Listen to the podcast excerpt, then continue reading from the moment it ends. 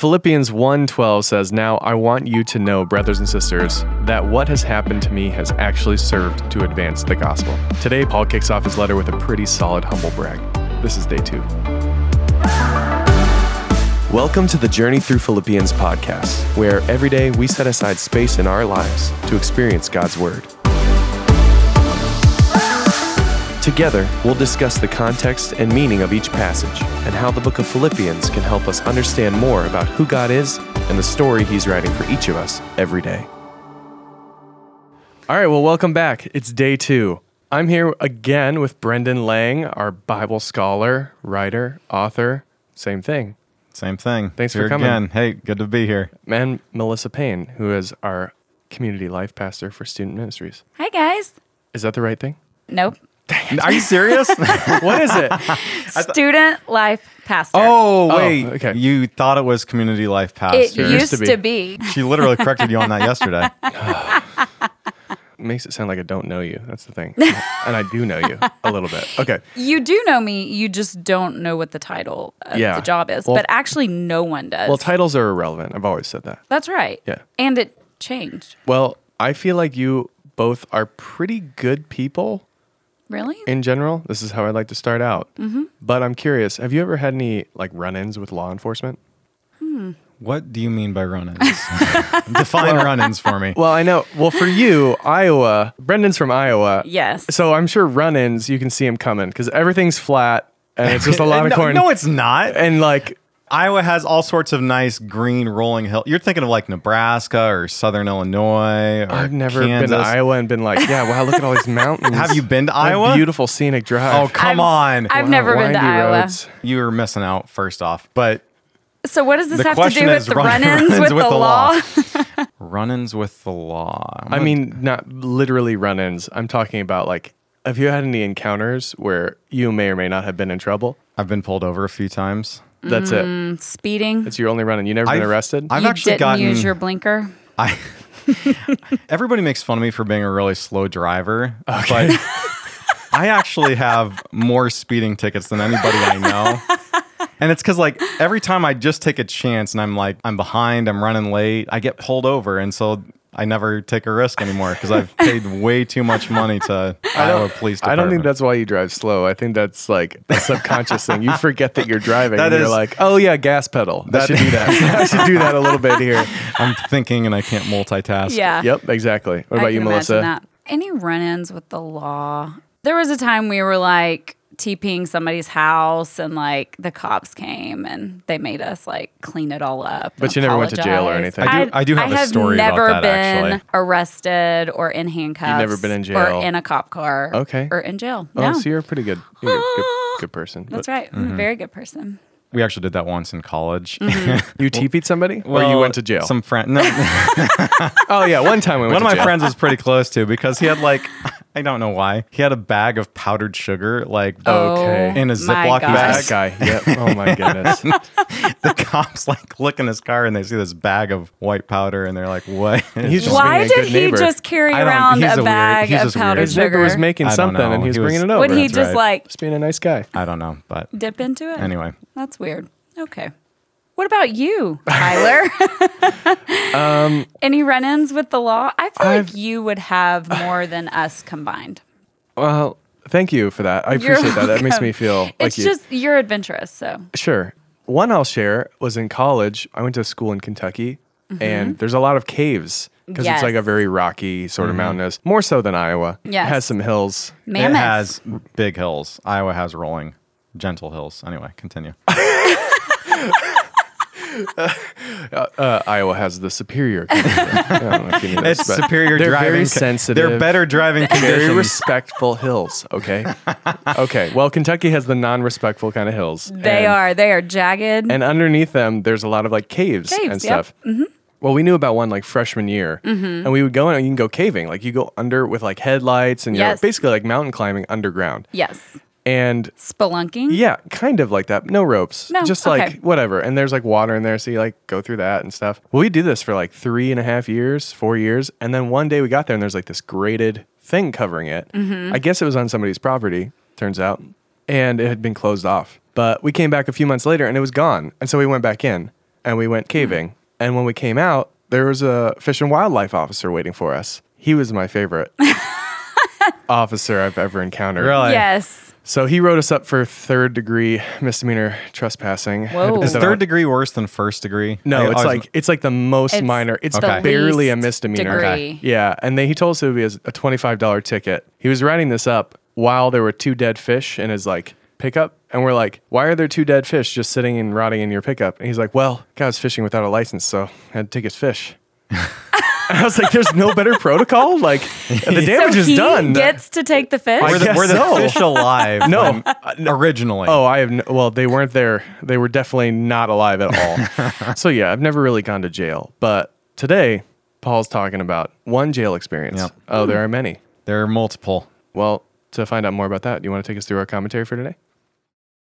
Day 2, advancing the gospel in all circumstances. In Philippians 1:12, Paul's letter to the Philippian church turns to a discussion of Paul's present circumstances. In this section, Paul confirms what he has already alluded to in verse 7, that he is in chains. In other words, Paul is imprisoned as he had been many times for preaching the gospel. There's been a good deal of debate about where Paul was imprisoned and what the specific conditions of his imprisonment were. It could be that Paul was held in a dark, overcrowded, and unsanitary room, which was common at the time. It is also possible that Paul was held under house arrest. Whatever his specific circumstance was, this would appear to be a ministry halting situation. Paul, however, saw things differently. He writes in verse 12 Now I want you to know, brothers and sisters, that what has happened to me has actually served to advance the gospel. From Paul's perspective, his imprisonment didn't slow the spread of the gospel, it actually advanced it. There are two reasons for this. First, Paul's imprisonment gave him an opportunity to share the gospel with people he might never have otherwise met. In verse 13, he specifically identifies the palace guard as one of those groups. The palace guard, also known as the Praetorian Guard, was an elite force of Roman soldiers with significant political influence. These soldiers would sometimes stand guard over prisoners like Paul, but they also had the honor of guarding political leaders, including the Roman emperor himself. Because of his circumstances, Paul was able to share the gospel with the Praetorian Guard, and as a result, the gospel began making its way into the inner parts of the largest, strongest, and most interconnected empire in the world. Second, Paul's imprisonment advanced the spread of the gospel because it inspired others to boldly carry on his mission. He writes in verse 14, And because of my chains, most of the brothers and sisters have become confident in the Lord and dare all the more to proclaim the gospel without fear. At this time, preaching about Jesus had dangerous consequences, as demonstrated by Paul's own imprisonment. It would have been understandable for Christians to be afraid of sharing their faith. Paul's willingness to embrace these consequences for preaching the gospel actually inspired others to show the same kind of courage. Paul's message and model should inspire us too. It can be easy for us to shy away from sharing our faith because of fear or concern that our circumstances aren't quite right. We don't feel adequately trained, or we don't view our everyday settings as the mission field that God has called us to. What God wants us to discover is that He can use us no matter our circumstances. In fact, He may have placed us right where we are because He sees the opportunity in our circumstances. The choice we face is whether we will embrace our opportunities or choose to give in to fear. For day two, we're reading Philippians chapter 1, verses 12 through 18. Now, I want you to know, brothers and sisters, that what has happened to me has actually served to advance the gospel. As a result, it has become clear throughout the whole palace guard and to everyone else that I am in chains for Christ. And because of my chains, most of the brothers and sisters have become confident in the Lord and dare all the more to proclaim the gospel without fear. It is true that some preach Christ out of envy and rivalry, but others out of goodwill. The latter do so out of love, knowing that I am put here for the defense of the gospel. The former preach Christ out of selfish ambition, not sincerely, supposing that they can stir up trouble for me while I am in chains. But what does it matter? The important thing is that in every way, whether from false motives or true, Christ is preached. And because of this, I rejoice. Melissa, do you want to take us through our discussion questions for today? Read each question, then give us a little space to journal or reflect. Day two questions. First question Philippians 1 15 through 18 describes a situation in which some tried to stir up trouble for Paul by preaching the gospel with wrong motives. There's a good deal of debate as to who these individuals were and how exactly their preaching could bring Paul difficulty. What is clear is that they were motivated by selfish ambition. Later in Philippians 2 3, Paul instructs the Philippians to live differently, do nothing out of selfish ambition. How does Paul model this teaching in his own response to this particular situation?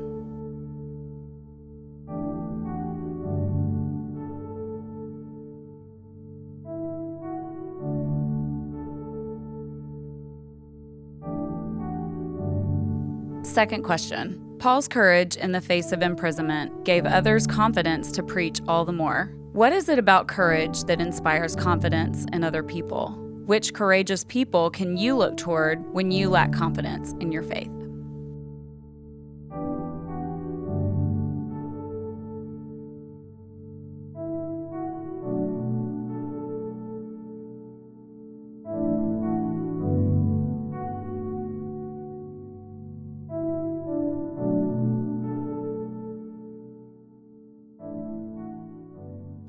So today we're talking about Paul being in prison. Really, just Paul is talking about himself being in prison, which is why I was like, oh, what a humble brag. I'm in here, but Christ is still doing his thing. Right. Okay. A little cocky, Paul. Maybe just a little bit. I mean, a little bit. He's.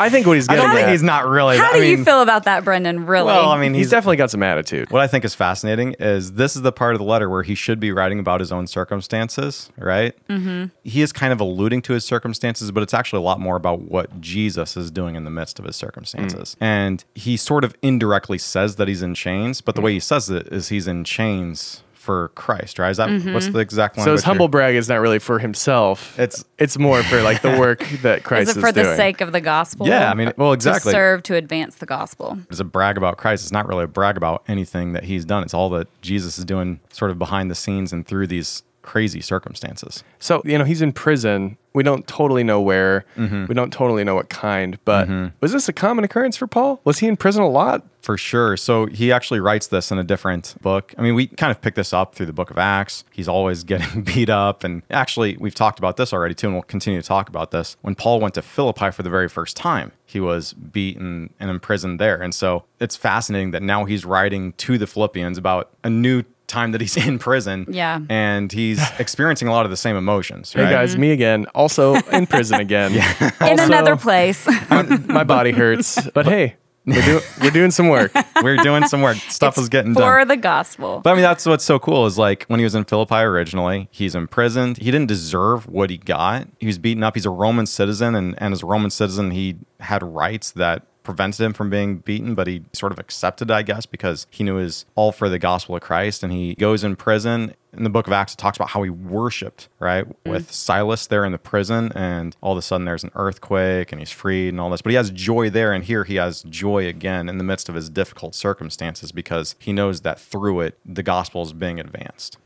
So take us into the prison situation. Mm-hmm. Uh, prisons then, not like prisons now. For sure. To get food or to get like They didn't have TV. clothes. Well, you know they Do had, they have TV in prisons they today? probably had rec time, I right? I think they do. no, I don't think so.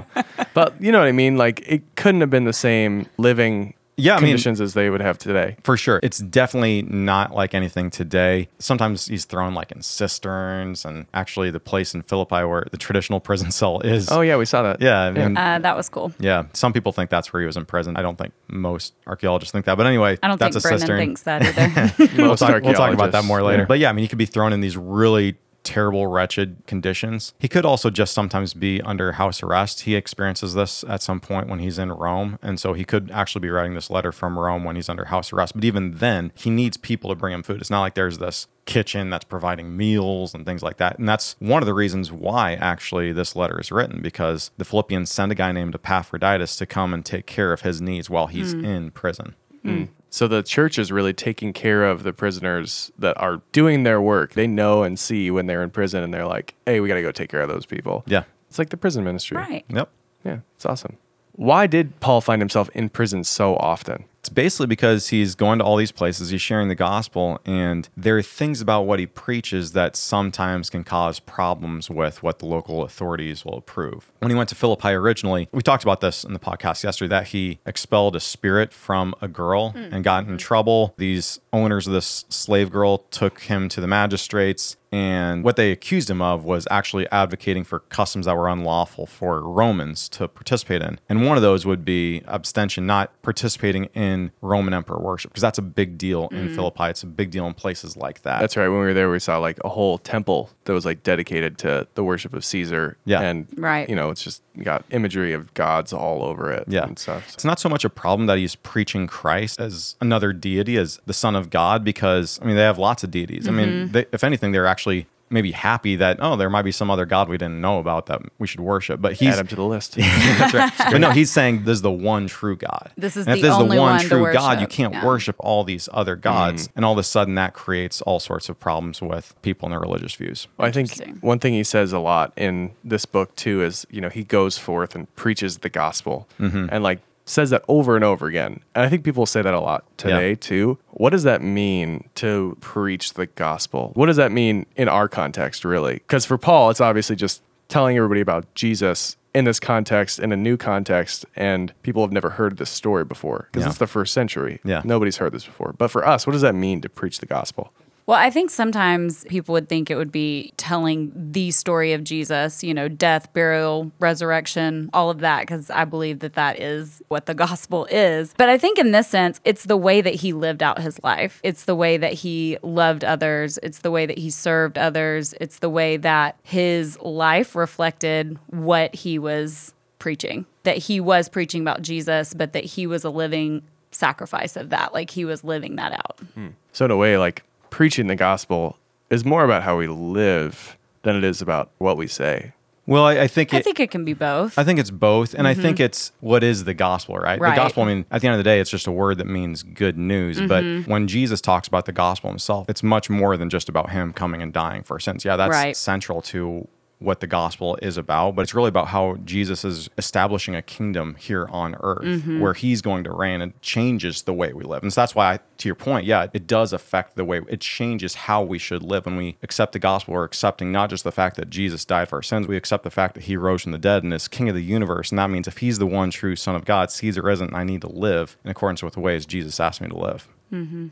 I think that Paul's courage to see every opportunity as like an opportunity. Yeah. Every circumstance really is an opportunity. You know, mm-hmm. he's in prison, not going to really stop what he's doing. And that takes immense courage to be able to stand up and be like, I know the things that I believe. Yeah. And they give me a firm foundation no matter what I encounter. So if I see or do something that is not how it's supposed to be within the mm-hmm. kingdom of God, I'm able to speak out confidently or transform somebody's life confidently. You know, he's talking mm-hmm. to a guard or whatever. And I love the second question that we talked about today. Which courageous people can you look toward when you lack confidence in your faith? But it's easy to do like the churchy answer and be For like, sure. oh, Jesus. People in the Bible. Jesus, I like Matthew. Yes. Yeah. And maybe Paul. Paul is pretty cool. I mean, he's in prison. Yeah. Yeah. He's very courageous. Yeah. Mm-hmm. But like, what does that question really mean? Which courageous people can you look toward when you lack confidence in your faith? What does that mean to you guys? I think that I would look to the people who have impacted my life spiritually. And, you know, that can be my mom, that can be spiritual women or men that have helped me become the woman that I am today. And that when I am struggling or when I'm doubting my faith, that there's somebody that I can go to and see the way that they're living out their life, the wisdom that they have to offer. And I would say those are the people that I look to most. I can look to people who've impacted me when I was younger, Mm-hmm. people who are older than me, who are wiser than me, who shared the gospel with me and Mm-hmm. helped raise me up. But I also, um, it's interesting being on this sort of stage of life where I'm now getting older and I'm seeing a lot of new, younger people grow up in the faith. And I love it when I see like kids in schools like step out and live boldly. It can be really difficult to be a Christian sometimes in these places and just like live confidently the way that they know God has called them to live. There are students that come to mind right now in our own ministry here at the church that I'm like, man, I wish I had that courage when I was in high school. Also, wish I could have that courage today, just in my everyday goings about. Mm-hmm. Well, that's the interesting thing too. Is not only are we looking around ourselves and being like, okay, who's influencing me? Who am I not even aware of that has courage? Because for me, I'm looking around and I'm like, anybody who wants to try to spiritually influence me has to have a lot of courage. Like, I look at some of the people who have like reached out to me. Mm-hmm. Usually, I don't even know they're doing it at first, but it's only afterwards I realize how much they've mm-hmm. sacrificed for me mm-hmm. to make me who I am and shape me for who I am. And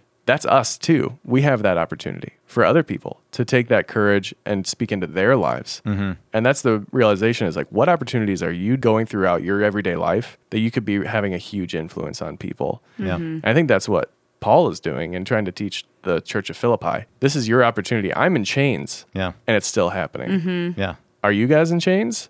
Because if you're not, Yeah. you have even more opportunities. Right. You at least have different opportunities. How much more you can do. Yeah. sure. I love that idea that you don't have to be old with wisdom, but that you can be bold and courageous, Yeah. you know, as a young student. Or mm-hmm. I think we can even learn from kids younger than that that just Yeah. have faith like a child. Yeah. I think that's encouraging too. For sure.